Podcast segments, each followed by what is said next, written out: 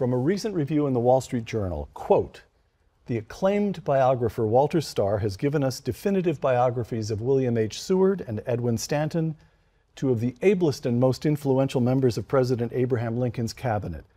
Now, Mr. Stahr has followed his earlier works with an eloquently written, impeccably researched, and immensely moving biography of the third cabinet standout, Treasury Secretary Salmon P. Chase. On his new biography, historian Walter Stahr, Uncommon Knowledge Now.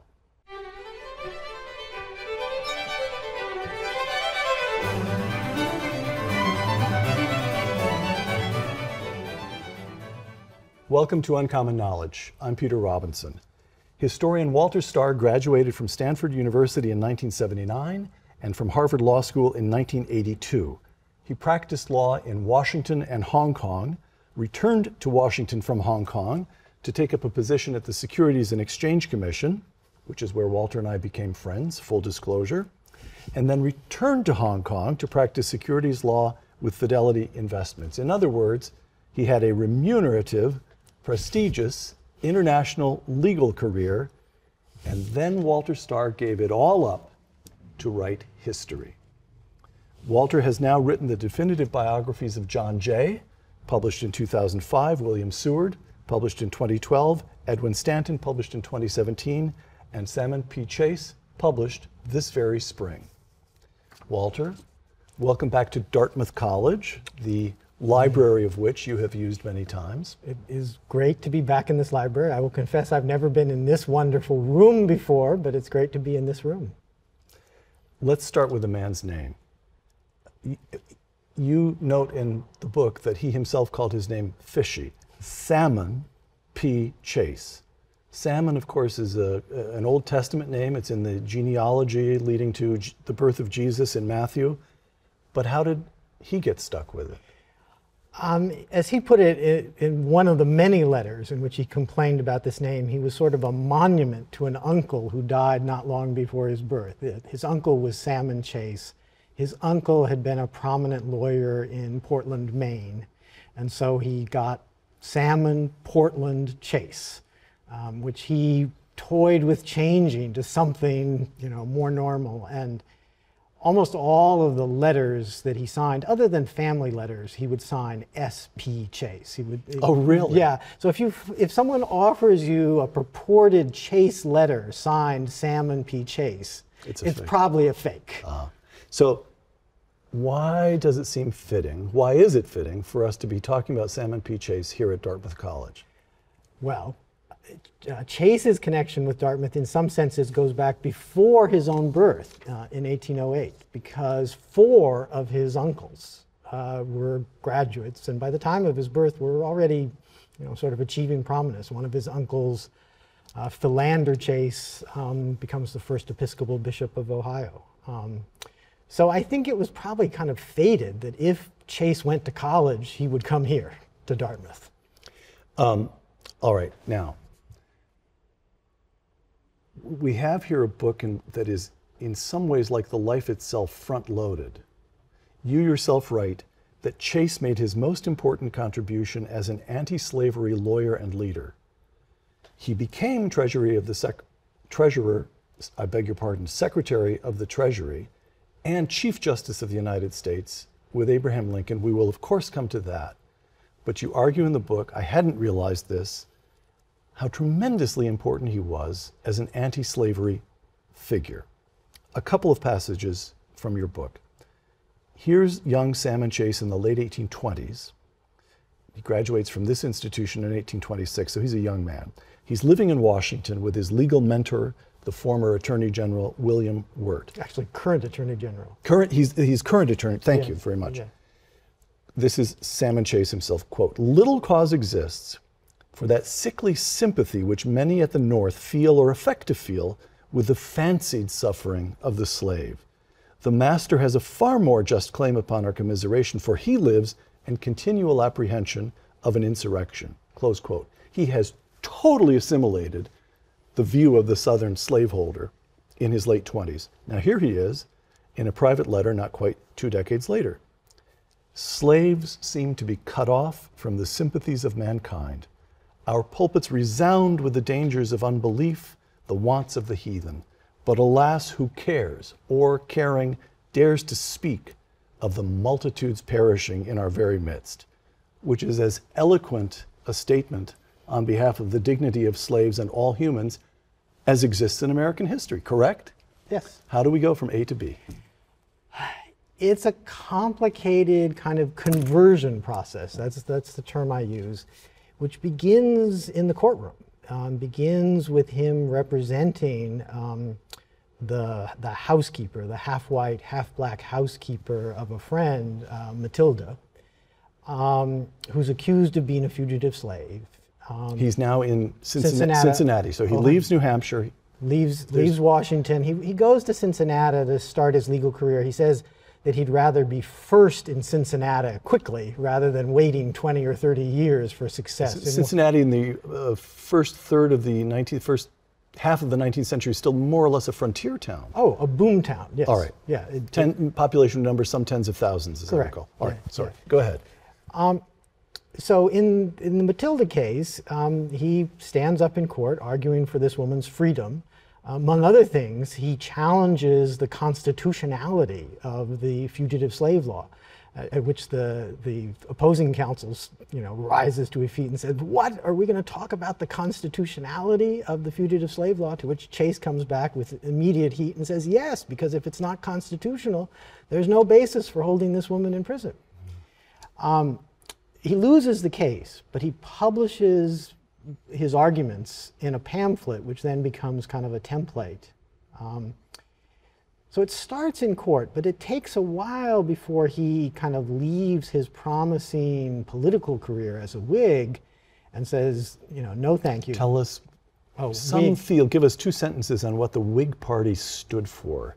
Yeah, the Whig Party stood for what we would call um, uh, infrastructure, you know, uh, federal spending on roads and Railroads, cana- roads, canals. canals. Uh, it stood for a national bank. Uh, it stood um, for uh, largely, you know, a more unified national government, whereas the Democrats, the opponents, both North and South, were much more states' rights. Um, you know, infrastructure is okay, but it has to be funded locally rather than by the federal government. All right. So that's you know, a very brief summary of the two main parties. And he leaves one of those two parties to join a party that is a handful of eccentrics. You know, uh, in the 1840 election, they get 6,000 votes nationwide. So you can, you know, and he This far from being a crank. this far from being a crank, correct. Um, and when he joins that party in 1841, he immediately sets out to kind of change it and make it a political power. And that party is called? The Liberty Eventually. Party initially, All right. and then the Free Soil Party, of which he's the founding father, and then the Republican Party, of which he is a founding father, at least, if not the founding father. All right. I'm quoting your book again, Salmon P. Chase. All this, I just got to this and stopped because it puzzle, it's a puzzling formulation. Although Chase was often called an abolitionist, and although he had many friends among the abolitionists, he said consistently he was not an abolitionist, but merely an anti slavery man. All right. So we have the abolitionists are centered in Boston, I think it's generally fair to say. They are, uh, if there's a religious correlation, they're Puritan, they're Calvinist, they're precisely the religious strain in which he's raised up here in the upper valley of New Hampshire. What distinction is he drawing between the abolitionists and himself? Well, the abolitionists were also definitely viewed as cranks and eccentrics, and, and um, uh, one of them, William Lloyd Garrison, famously on the at a Fourth of July rally, uh, burned a copy of the Constitution.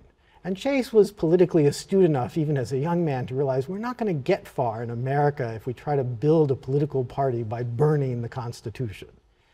Um, and so he said, look, we're going to move away to the extent we can from abolition, and we're going to have a more practical political program, uh, which he characterized in different ways. But one way he said it was we're going to divorce the federal government from slavery. We'll allow the slave states to have slavery as a state institution, but we're going to try to get the federal government out of the slavery business by, for example, abolishing slavery in the District of Columbia, preventing the creation of new slave territories in the West. All right. So we'll come. We'll come. Of course, we'll come to Lincoln in a moment. But so say to ourselves. I mean, there's something a little unsatisfying about this step-by-step approach to us today. Oh. But then you read your book and you say to yourself, wait a moment. They had to live with this institution. It was all around them. And the practical problem, you here's one option, Garrison. Tear down the country, rip up the Constitution, start it all over. Oh, that's not going to work. We have to find steps. And it, it's just fascinating to watch Chase and then Lincoln maneuver and strengthen their positions and find out what works and what doesn't. Yes. It's, um, it's a portrait of actual human beings maneuvering in reality, surrounding reality. Right, and and making judgments about how much can be accomplished in, you know, the relatively near term. What are the kind of the easiest initial targets? Um, you know, the Constitution gives Congress kind of complete control over the District of Columbia. You know, it's a relatively small place. Couldn't we, in some way, right. at least get rid of? You know, at the time, you know, this is real estate that both you and I know. Uh, roughly where the Library of Congress stands today, there was a slave market. Imagine looking out of the Capitol and seeing human beings being bought and sold. Mm. It is, you've already touched on this. It's impossible to think of Chase. You can feel it almost in every line that he writes, and you quote his correspondence a lot. He's a lawyer. Yes. He's acting within the law. He wants to act lawfully. Where necessary, he wants to change the law, but he's always engaged in close, realistic reasoning rooted in, well, who was it? Is it Holmes? Who is it who said that the life of the law is not logic, the life of the law is experience? Holmes. All right. Holmes, it is Holmes. All right. So, the question is, how good a lawyer is he? How, what difference does it make? You've mentioned one case where he defended a fugitive slave. We've got uh, Chase's record, the case of Matilda, 1837, he loses it. John Van Zandt, 1843, he loses it. Samuel Watson, 1845, he loses it. He loses, I think, only all but one of these of cases. These fugitive slave cases. So, what good is it doing? What difference do, do these cases make? Well, if we just digress for a moment to say this isn't his whole legal practice. He right. also is a banking lawyer and a general commercial lawyer, and he's a pretty good one. I mean, people hire him to represent them in the United States Supreme Court, and that doesn't happen unless you're a pretty good lawyer. Right. Um, these cases are about a little bit like dissents in the Supreme Court today. These are kind of putting down a marker which maybe someday in five years will begin to become a, min- a respectable minority opinion, and maybe someday will become a majority opinion. Um, and th- there's, for him, the politics and the law are always very closely together. And so, as for Lincoln, as for Lincoln, and um, but but Chase, as you mentioned just a little while ago, is much earlier involved in anti-slavery than Lincoln. Uh, Lincoln is very quiet about slavery in the 40s and in, into the early 1850s. Well, uh, we'll come up to Lincoln in just a moment. Can you? He does become a hero to one group of people. Tell us the story of the uh, the, the, silver, silver pitcher, pitcher. The silver pitcher. um, so after one of these unsuccessful uh, fugitive slave cases, the black community of Cincinnati wants to thank him for his work both in the cases that we know about, and I think in a lot of cases that we don't even know about, you know, just mm. helping, you know, landlord-tenant issues for, for blacks in the community. And so they By the way, I'm sorry, but he had a lot of face-to-face contact with African Americans at, at a level that I, I'm going to guess would have been unusual for a white man of standing, of means. Yes. Is that not true? Oh, yes, absolutely. In other words, this is not just abstraction. No, he, he, he believes he treats these people as human beings, as fellow citizens. Yeah, right? I mean, he's not completely without racial prejudices, but he is, for as you say, for a white man of standing, um, much more often with and working for blacks than you know almost anyone else in Cincinnati, and that's why the black community of Cincinnati creates this beautiful little silver pitcher. It's now in a museum in Cincinnati. Um, and they present it to him at a ceremony at a black church. Um, a black barber um, gives a, a, little speech thanking him on behalf of the black community, and then Chase gives a little speech of, of, uh, of his own um, uh, in which he, among other things, says that he um, wants Ohio to repeal the provision of the state constitution that prohibits blacks from voting, and that he favors what we would call integrated schools, black, black and white children attending school together. Uh, and he prints this as a pamphlet. Um, and it then becomes a tool for his political opponents. You know, in, in every subsequent campaign that he runs, this pamphlet is quoted against him. You know, don't vote for Chase. He even believes, I won't use the word, that, that black and white children should go to school together. Mm. He's, he's that far out. So, again, this is something we'll come to because he's accused again and again and again, particularly when he's a member of Lincoln's cabinet, of being overambitious. Yes. Of permitting ambition to dominate his thinking and behavior. And yet, early in the career, he's taking one political risk after another. Yes. There's nothing quiet about this. There's he's nothing not holding back. And and and I think that it's a very peculiar kind of ambition when you take positions like these that are so unpopular and you know they're unpopular and you put them in print in a way that they're going to be quoted against you for the rest of your career. Mm. Chase serves a term in the Senate representing Ohio. Two big efforts while he's in the Senate to settle slavery, get it done. Right. The Compromise of 1850 admits California as a free state, but for the Southerners, it strengthens the fugitive slave law. Chase speaks in 1851. Every man who has an eye to see or an ear to hear knows that the question is not settled. It is more unsettled than ever. Close quote. Then comes the Kansas Nebraska Act of 1854, which opens the states of Kansas and Nebraska to slavery by popular vote. And so now the We've tried saying this state comes in free, this, no, just leave it to the people who settled those states. Well, and it's actually a bigger territory than that because it, it's called the Kansas Nebraska Act, but, but we're talking about essentially everything kind of Kansas, Nebraska, and then north and west to the Canadian border and the Rocky Mountains. So it, it reaches huge. all the way to Montana. It's a huge, huge tract. tract. of territory. And um, Chase calls this a criminal betrayal of precious rights two big efforts to settle the slavery question, and he's on the wrong. he's on the losing. He's side. on the losing side of each. How do those defeats affect his thinking? How do they affect his political career? Um, well, it, how to put it, his thinking about these issues remains the same as he writes after the Compromise of 1850 to his friend, right is right and it will triumph in the end. Um, and in terms of his political career, you could argue that in a way these defeats make his career because, particularly in the 1854 debate mm-hmm. about Kansas, Nebraska, he's the leader, you know, uh, up against uh, Senator Stephen Douglas. Um, and so he becomes more prominent. And when Northern outrage over the Kansas Nebraska Act leads to kind of a, a total reshuffle of the political parties and the Republican Party emerges, he's you know right there on ground zero of the formation of the Republican Party. Okay, so let's get come to that now. He's elected governor of Ohio in 1856. Five. 1855. He takes office in. The, you know, talking to a historian, it's how really, you wrote 600 pages and got all the details right when I can't. Okay, 1855 he's elected, takes office in 1856.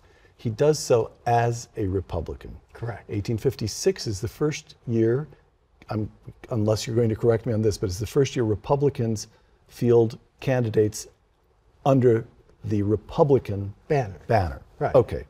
Yeah. And so the first question is about the party itself. Stephen O. Douglas, who's later Lincoln's great nemesis, Senator Douglas of Illinois, says, no sane man can close his eyes to the fact that this great Northern party, the new party, the Republican Party, which is being organized on sectional issues, contemplates servile insurrection, civil war, and disunion. Close quote. Was he correct? Intemperate, but was he correct? Was he correct? Well, in a sense, uh, on, on, sectional issues, certainly there were no Southerners who were lining up to join the Republican Party. So, in, in the sense of saying that this was a party that was only going to find adherents in the North, yes, he was correct. Um, but the, the, the, remainder of the charge, particularly if Chase were here, he would take deep umbrage um, and say, no, no, no. Um, we, we do not contemplate, no man loves the Union more than I do, and the Republicans do not contemplate disunion. Um, I mean, what Douglas is saying, though, in a sense is right, because when the Republicans, I know I'm getting a bit ahead of this. No, story, no, go ahead. But in 1860, when a Republican president is elected, well, then we do have disunion, southern states secede, and we do have a civil war starting in 1861. We don't have what, when they say servile war, they mean sort of slaves rising up and slitting the throats of masters in the night. And by and large, that did not happen in the Civil War. They're thinking back to what happened in the Haitian Revolution. I see. Okay. So, but many people, including Chase, thought that if there was servile war, that would be that that, that would happen. That the moment would come. That the moment would come when when you know you know, uh, you know, white white women would would wake up to find their children um, in in pieces. When does it first cross Chase's mind? Do you suppose that war is more likely than not?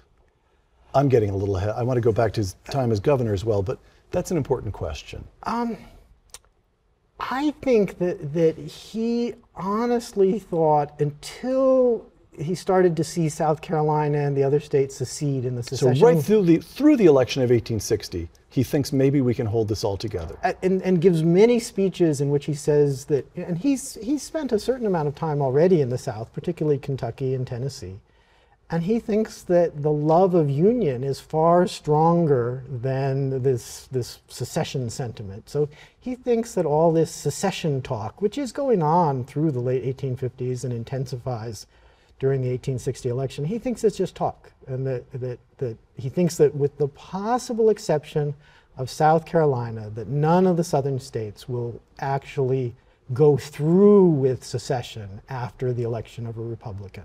All right. Back to Chase as governor.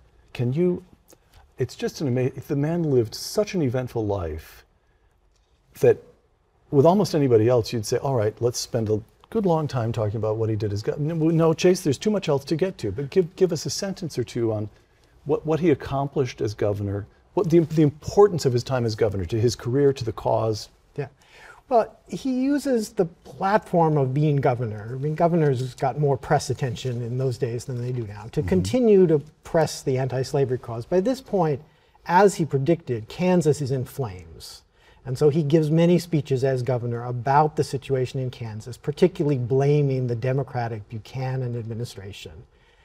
Um, but he also presses on other issues, so notably sitting here at Dartmouth, education. Um, he talks about how you know it's the most important thing that the state does, and he makes time to attend you know, college commencements even finds time, I don't know how, as governor to, to prepare and deliver a learned lecture on Galileo. I mean, he's a really an accomplished intellectual man. All right. Let's take a moment now. We're going, we're Chase in the Senate, Chase is governor. Lincoln's about to get elected. Right. Everything's going to change. But let's pause just for a moment to compare these two men, Chase and Lincoln at, in sort of 1860, the presidential year? Right. About, let, let, let, me set it up by quoting to you from your book. Oh. In 1858, two years before Lincoln's election, Chase was one of the few out of state leaders, that is, leaders from outside Illinois, who supported Lincoln in Lincoln's losing Senate race against Stephen O. Douglas, speaking in Chicago and elsewhere in that memorable campaign. But even though Chase and Lincoln were now in the same party, the Republican Party, they did not yet agree on black rights. This is 1858, two years before Lincoln is elected.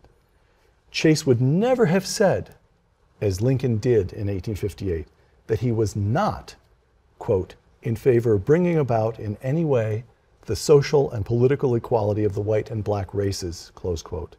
And Chase would never have said that he was not, quote, in favor of making voters or jurors of Negroes, nor of qualifying them to hold office, nor to intermarry with white people, close quote.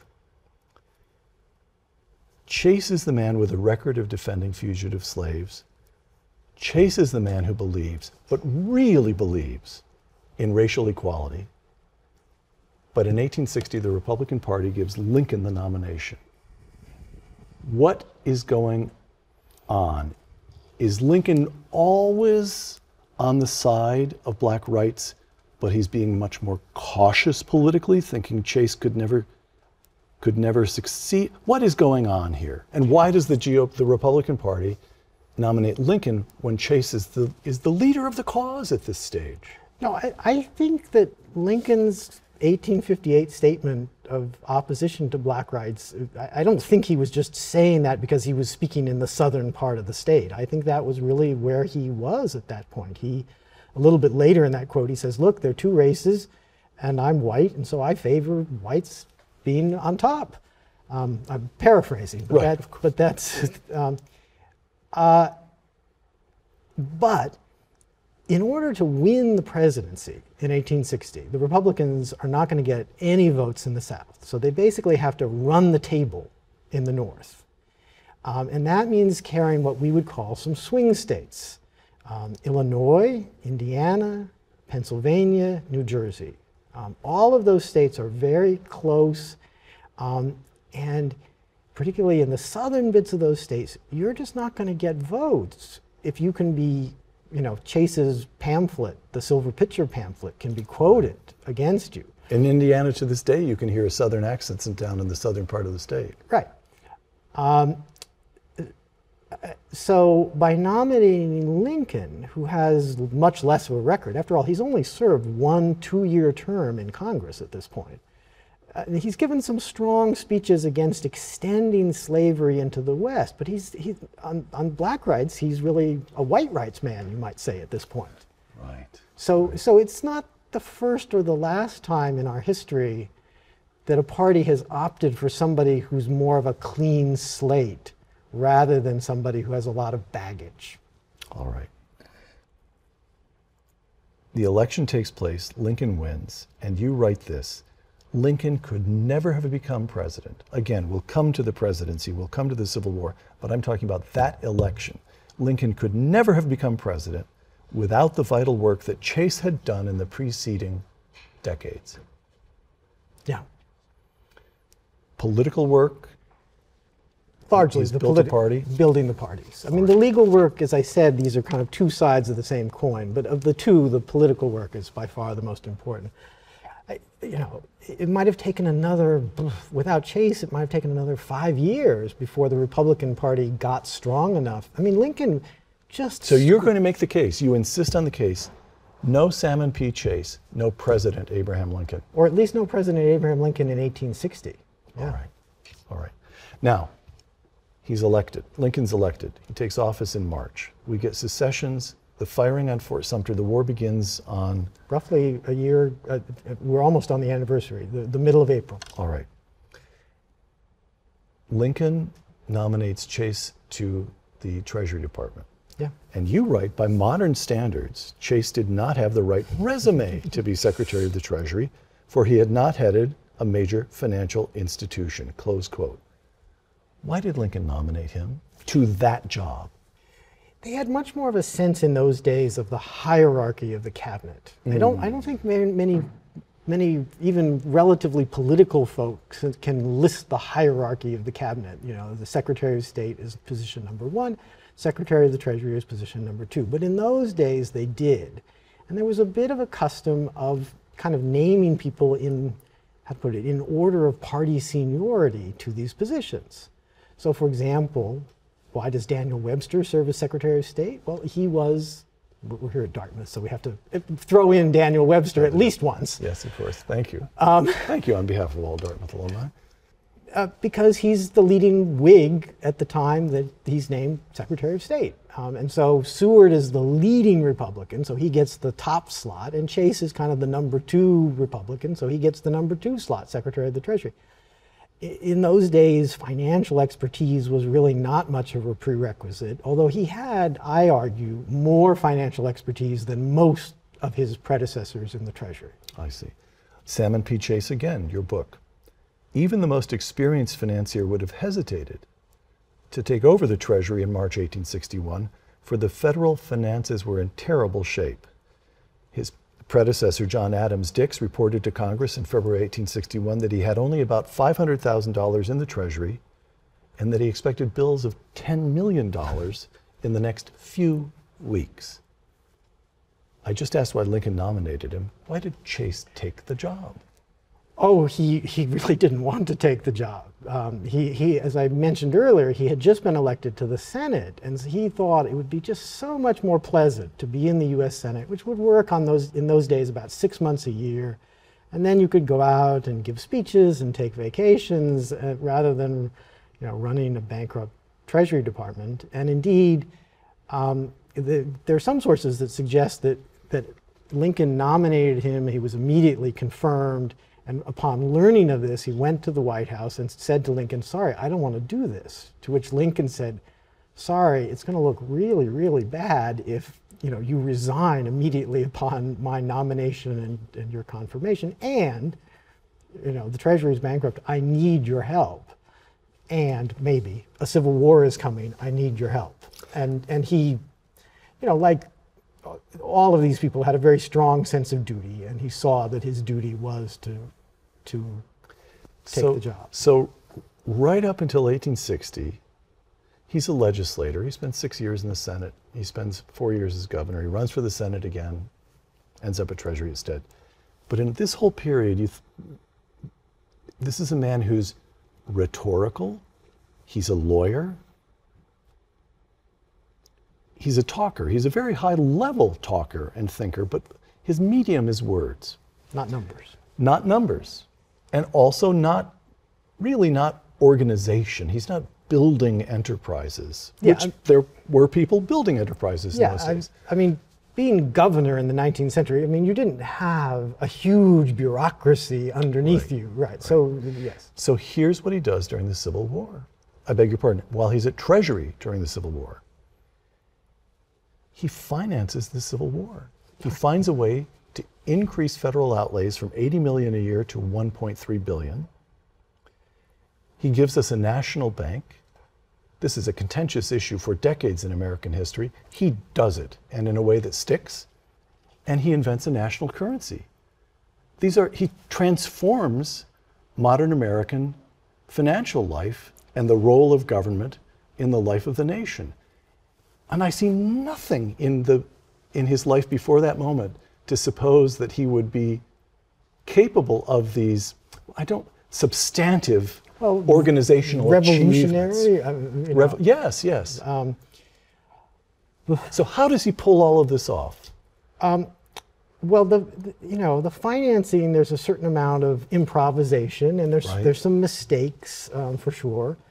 Um, uh, but the key moment is when uh, he and a friend, uh, Jay Cooke, uh, hit upon the idea of, of, of, sort of selling government bonds in small denominations to the, the people, um, what we would call a war bond campaign. And Cooke is a master of publicity and, and people line up around the block to buy government war bonds in small denominations, um, and that brings in you know hundreds of millions of dollars in the latter phases of the Civil War. Um, the so that that in, I mean that to me is, is in itself is fast. In Europe, up to this point, whenever a czar or a king needs to finance a war, there's a small group of extremely wealthy individuals and bankers to whom they go, and Chase solves his problem by going to the people. Right. It's democratic in its nature. Right. There was actually one European precedent. About mm, three years before this, Napoleon III had gone to the French people in a similar way. And so they did, and, and among Chase's papers are like French descriptions of this in French. He could read French quite well. Uh, so the legal mind, he immediately searches for precedents. How do we do this? Right. You immediately, right. One of my legal mentors said that the beginning of all good legal analysis is plagiarism. Uh,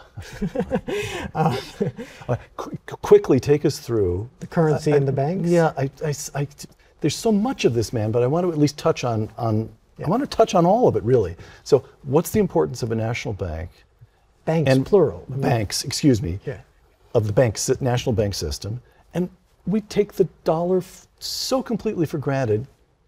Yeah. Make us understand what it looked like before the dollar, and then tell us Right. how he, how he introduced it. All right. So, so taking the banks first, we'd had this w- a couple of kind of single controversial banks in American history. You know, Andrew Jackson famously kind of destroys the second bank of the United States. But um, before that, you had institutions chartered by states, very lightly regulated, often you know just going bankrupt without much warning. Um, and he wanted to have you know national banks that had you know greater spread and greater depth, um, and kind of pushes through a reluctant Congress the, the legislation, the, the National Banking Act, which is the um, you know the predecessor of all the national banks we know. Uh, And my impression is Lincoln is Lincoln and fine, you go do it. Lincoln actually isn't terribly interested in this. correct. All right. It, yes, that, that's a Very, This is a Chase initiative. This is a Chase initiative, um, supported by some bankers, but as you can imagine, some bankers who run large state chartered banks are opposed to this. So it, it- it's not easy getting it through. The currency before the Civil War, I mean, people talked about dollars and, and transactions were done in dollars. But if you had a large transaction, uh, you would be presenting a note issued by one of these state banks, and there were more than a thousand of them, and they had more than 10,000 different types of notes. So if I, you know, flew in from California and tried to present a note from the, you know, the first bank of Los Angeles here in, New Hanover, Hampshire, right. someone would say, "Well, where's Los Angeles? You know, is, is- does that bank even exist? Is that bank solvent? You know, and if I could persuade them to take the note, maybe it would be at a 50% discount. But maybe the bank doesn't even exist, and so I've worked a con on the shopkeeper. The, hmm. the note is worth nothing. It was the golden age of counterfeiters because and, and Chase had been thinking about this issue for a long time. I found some very early when a young man wrote, wrote editorials about currency and saying, look, the purpose of currency is to provide a stable way in which ordinary folks can buy ordinary stuff. Chase and ambition. Ah. We have to we have to come to this now. Yes, In many accounts, he comes down to us as a conniver. yes. There he is, Lincoln's Secretary of the Treasury, seeking the The nomination, nomination in 1864. to run against Lincoln in 1864. You quote him, he, you have here, he writes to his son-in-law, quote, I think that a man of different qualities from those of the president, Lincoln, will be needed for the next four years. And around the same time, he writes to a friend, again, you quote this, I claim no right to anyone's political support, but a very large number of citizens, most of them strangers to me personally, manifest a strong disposition to require my services in another and higher sphere of duty than any I have heretofore filled. I mean, the pomposity of that alone really puts you on guard. This man, there's a little self delusion and there's real. So, what does he think he's doing? I think he actually does think that that the next four years. I mean, by this point, you can sort of see that the Union is going to win. If not in 1864, then surely in 1865. And he thinks that the post-war years are probably going to require, you know, different characteristics than than Lincoln has. Um, but there, there, there is no question. There is also just some ambition, and um, and this is why I think that scholars sort of blame him in the 1840s and 50s for the ambition that he exhibits in 1864. But he does, by the by, when it all blows up and his candidacy ends in February of 64, he writes a letter to Lincoln and says, Look, I would perfectly understand if you want me out. To which Lincoln responds, I'm not quoting here, but Lincoln responds basically, no, I don't want you out. You're doing good work as, as Treasury Secretary, keep on. And he, he keeps on until the end of June 64 when he finally resigns. And not long thereafter, again, bears mentioning, he basically spends the fall of 64 on the campaign trail to ensure that Abraham Lincoln is elected president again. So, yes, ambition, but also willing when when the nomination has gone another direction to fall in line and to do his party duty. Seward and Stanton and Chase and who knows how many you have yet to write about all went through the same thing. I want that job. That man is a hick. He's not me. And in the end, he's the man. He's the man. Yeah. Um, and, and after Lincoln's death, Chase it's astound. I mean, readily admits that. I mean, right. he hangs a, a portrait of Lincoln kind of in the place of honor in his home, and he, um, you know, hangs immediately underneath it a, a, framed copy of the letter by which um, Lincoln nominates him to be Chief Justice. I mean, these are talismanic objects for him. And, and with any other figure, we would be talking about the Chief Justiceship of the United States as the pinnacle of his career. And with Chase and some there's so much that's happened that it's a denouement. Yes. After the, ju- the death of Chief, Ju- Chief Justice Roger B., it's pronounced T A N E Y. I say Tawny, but other people say Taney. Um, well, my father sailed on the U.S. Coast Guard cutter Roger B. Taney during the Second World War, and he always pronounced it Tawny. Oh, well, that gives me. Incidentally, Taney is Chief Justice when Dred Scott is decided, and the ship on which my father sailed has now been denamed. It's now in the Baltimore harbor, and they've taken off the Roger B. no, now it's a number. Anyway, I was raised calling it Taney. Taney dies in 1860. Well, however his name is pronounced, we don't have to trouble ourselves with it again because he's dead in 1864. And the New York Herald warns Lincoln not to nominate Chase. The position of Chief Justice requires a lawyer of profound acquirements Chase is but a dabbler in legal lore. Now that's foolish, but still, they said it. It requires a man of calm judgment and unbiased opinions. Chase is a partisan. Now there, they're right. They, they, they have a point. And Lincoln nominates him all the same. Why? He, does. Um, well, a number of reasons. I mean, he, um, one, to circle back, um, black rights you know, he knew that issues about black rights, he didn't know exactly what the issues would be, but he knew those issues were going to come before the court in the next, you know, five, ten years. And he knew that Chase would be on the right side of those issues. Um, second, the finances. He knew that there would be challenges to this complex set of federal laws that, and rules that had been passed during the Civil War, that those would come before the court. And as he put it, uh, like the day after the nomination, uh, he said, you know, Chase would surely be on the right side of those issues because he would merely be defending his own handiwork. Um, and third, political pressure. There's a wonderful, not long after the nomination, um, a Washington insider writes to a friend that Lincoln um, bears a grudge as faithfully as any Christian. Um, in other words, he, he hadn't completely forgiven Chase for his ambition and his, his difficulty um, as Treasury Secretary, but according to this insider, the pressure from senators to nominate Chase became very intense. Nice. It became essentially clear that if Lincoln nominated anyone other than Chase, the nomination would go down in flames, um, which um, he obviously didn't want to do, so he nominates Chase. So there, it's, there are a variety of explanations. All right. But that's interesting that Chase, I mean, honestly, Walter, he's not always a likable man.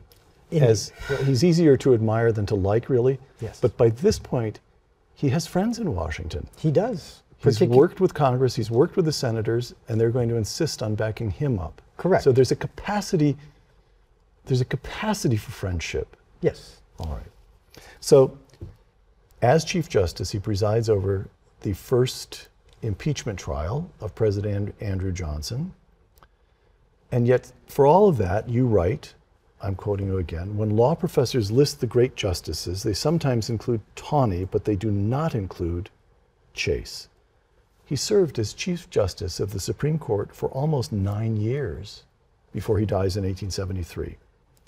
Again, in his case, it's almost a denouement, but what do we, what do we grasp? What do we, what do we want to hold on to about his time as Chief Justice?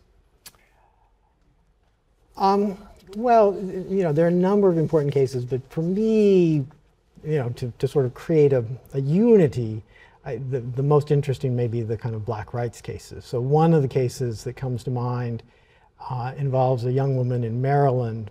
Uh, the day after slavery ends in Maryland, her mother signs a contract binding this girl, she's 12 at the time, uh, to serve as the, her former master's apprentice until she comes of age. And the payments from the master are going to go to the mother until the final payment goes to her upon the end of her apprenticeship. So slavery is abolished, and the day afterward, she sells her daughter. Correct. And um, Chase kind of, in those days, uh, in addition to sitting together as a Supreme Court, justices went around as circuit justices, and Maryland is part of his circuit. Uh, he goes to Baltimore especially to hear this case, and um, it, it's presented to him. Uh, the, the master is actually in the courtroom. I, I say master because effectively he's still right. her master. Um, and Chase asks him, Well, are you going to present a case? And he said, No, I'm not going to hire a lawyer and spend all the money. I think he maybe saw the handwriting on the wall. But in any case, the next day, Chase issues a short opinion saying, Look, this you know, apprenticeship system that has been devised in Maryland and affects not only this girl, but thousands of others, this is just slavery by another name. And it's contrary to the 13th Amendment, which had been enacted abolishing slavery. And so, the, you know, her, her contract is null and void. She's free.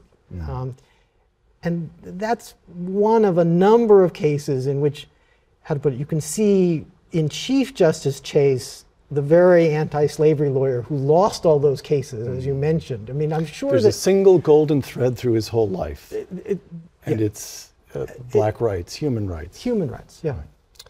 Right. And on the subject of human rights, he also, as Chief Justice, one of the very last cases that he hears is has to do with a woman from Illinois who was suing the state, saying, "Look, I've passed the bar exam, I'm completely qualified, but the state is denying me my law license because I'm a woman. Right. Um, and that's an eight to one decision. Eight justices of the Supreme Court side with Illinois and against this poor woman and say, well, obviously, she's a woman, she can't be a lawyer. And indeed, one newspaper mocks her, saying, well, this proves why women should never be lawyers because she should have known that she was going to lose. But Chase says, well, no, the, the Constitution has just been amended by the 14th Amendment, which guarantees citizens, um, you know, provides people a federal guarantee against states denying them their, their federal rights. One of those rights is the right to pursue a profession. Uh, you know, he, he, in essence, is the sole justice prepared to stand up for women's rights. Mm. He's visiting New York City in the spring of 1873. He suffers a stroke. He dies soon afterwards. He's only 65. Um, you write, on the day after Chase's death, the New York Tribune observed that to Chase, quote, you're quoting the New York Tribune, more than any other man belongs the credit of making the anti slavery feeling what it had never been before a power in politics. It had been the sentiment of philanthropists. He made it the inspiration of a great party. Close quote. So, whatever it was that made Lincoln Lincoln, the warmth, the common touch, perhaps the political calculation where he holds back, Chase didn't have this. But Chase is indispensable all the same. Yes, no, roughly. I, yeah, no, I, I think that that's a quote. That's Horace Greeley, who who had known Chase, you know, for you know at that point 30 years. Initially, not a fan of Chase um, because he viewed Chase as a Democrat and he was a Whig. Um, but I think he's got it quite right, you know. And that that word philanthropist had a much more negative sense in the 19th century than it has today. I mean, today we think of the folks who, you know, give give the Give the money for give the money for rooms these like this, for yes. rooms like this. But in the 19th century, a philanthropist was, uh, you know, a somewhat eccentric person who was trying to change the world but would never get there. Mm. And that's what that's what abolition was before Chase and, and some others, but but Chase more than anyone else comes along. All right, Walter, you. When we were friends, I knew a brilliant young lawyer who had already done very well in life and who then served at the SEC and then went off. I mean, to be very blunt about it, you had a very remunerative career and also, frankly, quite a glamorous career. You were jetting all around Asia. And after 20 years in the law, you end up writing history. Incidentally, history of the most challenging kind. You're spending hours and days and weeks in archives and going from one collection of letters to another and reading thousands of documents. I mean, compared with the energy and excitement of flying from Hong Kong to Tokyo and doing big deals, what on earth? I'm, I'm, everyone who now knows more about Salmon Chase than he otherwise would have and understands some important piece of American history is grateful to you. But what were you thinking? So the, it, it actually, in some sense, starts in Hong Kong. One evening in our very small flat in Hong Kong, I was reading a, a book about American history. I mean, I was always reading, even when I was at, at the busiest parts of my legal career. Um, I put it down, I finished it, I put it down, and I said, ah, even I could do better. Uh, even I could do better. And then it was as if there was a, a mic, you know, kind of back up behind me, or sorry, speaker back up behind me saying, So, Stahr, if you think that, do it. Write a book. Oh my goodness. I mean, you know, I, I, I was very. You mean that came to mind? That, That wasn't, it- that it- wasn't your lovely wife. That doesn't sound like your No, wife. no, She it's wouldn't- She's not declamatory like No, no, no. This was not my wife nor my children, who at that time were very young. All right. Um, uh, it was, you know, I mean, my priest says it was, you know, the, the Almighty speaking to me. I don't know if it was or, but it was. Uh, He's a good agent to have, by the way. He's right, good, good man to have in your corner. Um, but I started thinking about that, and by the time I we left Washington and returned to Washington, where I started another very busy job, I, I had determined that I was going to write a book, and I, I had settled on who it was going to be. It was going to be a biography of John Jay. And so, throughout this legal career, it's not as if secretly would have been. I mean, you never mentioned anything like this to me, but you weren't secretly feeling thwarted. No. You weren't saying to yourself, "Oh, another decade of making money, and finally I can quit and get to what I really love." It wasn't that at all. No, no. You not- loved the law. You I- had a wonderful time. No, and, and as you said, it, it, I you know I had a, a you know really interesting career in Washington and, and Hong Kong and the rest of Asia. Um, no, I, I I loved being a lawyer. Um, I just well. You know, after I got started, I found this this great quote by Benjamin Franklin, which I think sort of summed it up. You know, if you would not be forgotten, as soon as you are dead and rotten, Do something worth the writing, or read. no, sorry, I screwed up. Go ahead. Sorry. It's okay. Uh, either um, do something worth writing about or write something worth, worth the reading. Right. Right. Um, and I, you know, by that point in my career, you know, when you work as a lawyer, you work on a lot of important things, and you write, you write big things. You know, a, a contract, you know, might run a couple hundred pages, um, but once it's done, it's done. No one's going to read it. Uh, Whereas here, I mean, we're surrounded here today by, by books written by folks who are no longer among the living, but, but their books are still here. You know, um, you know, we, you know, we, uh, and maybe not my books, but, but some books last a very long time. How many times have you said to yourself, "Oh, I wish I were back at the law"? Sometimes. Oh, you do? I sometimes, I, and I and I've occasionally had you know little legal challenges that have arisen in in uh, in, in my in connection with other things, and but um, but I, I I I do love what I do, and I'm You know, I, I- I don't ever envisage, you know, stopping researching and writing books. I envisage doing this as, as long as I can, I can do it. All right, last couple of questions here. Seward, Stanton, Chase. What have you learned about Lincoln in writing about these men who, who, who were indispensable to him? Absolutely. So, a, a number of things. In the Chase book, I really focused for the first time on how late Lincoln is to the party, not just the Republican Party. Um, you know, Lincoln basically only admits to being a Republican when there's no Whig Party left in Illinois to claim to be a part of, um, but to anti slavery.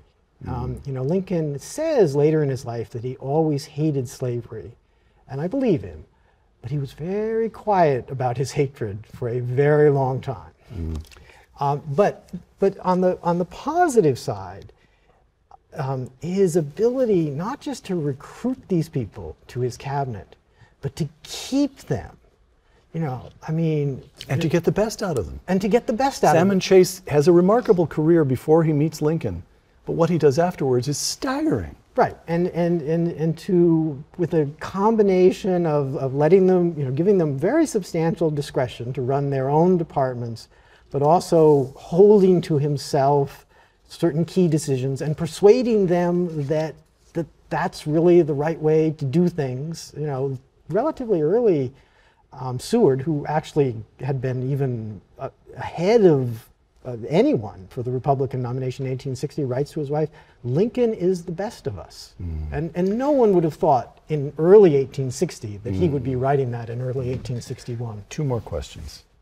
Americans of our generation, alas, it's different now, but Americans of our generation were brought up, taught in school, that Lincoln and members of that generation who eliminated slavery, fought the Civil War, and preserved the Union were great men.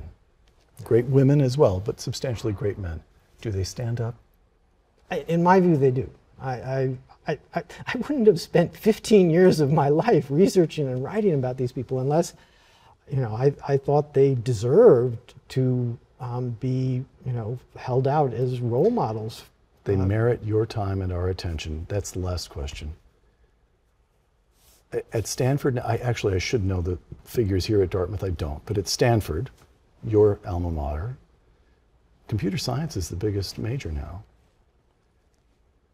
History is way down the tables. Indeed. And, and the So- number of history majors has declined here at Dartmouth as well. Right. Um, So, what do you say to a Dartmouth undergraduate or a Stanford undergraduate or any young American at all?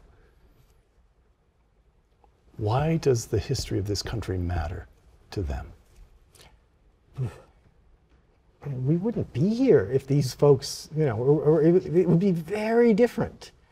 Um, you know, if you imagine a world in which um, the South had, if not won the Civil War, if there'd been a stalemate, um, well, it's not just that slavery would have persisted in the American South for a long time, but you wouldn't have had a United States to play the role that it did in the First and Second World Wars. So it's not just that the history of the United States would be different without Lincoln and, and his generation.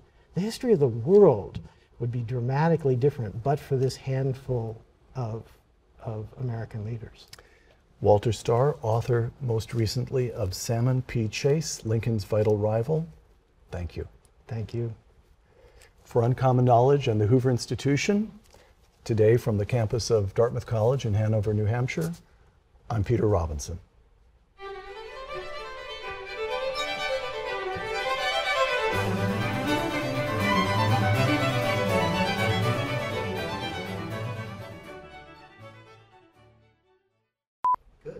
That, Andrew Roberts. Salmon P. Chase beats George III any day.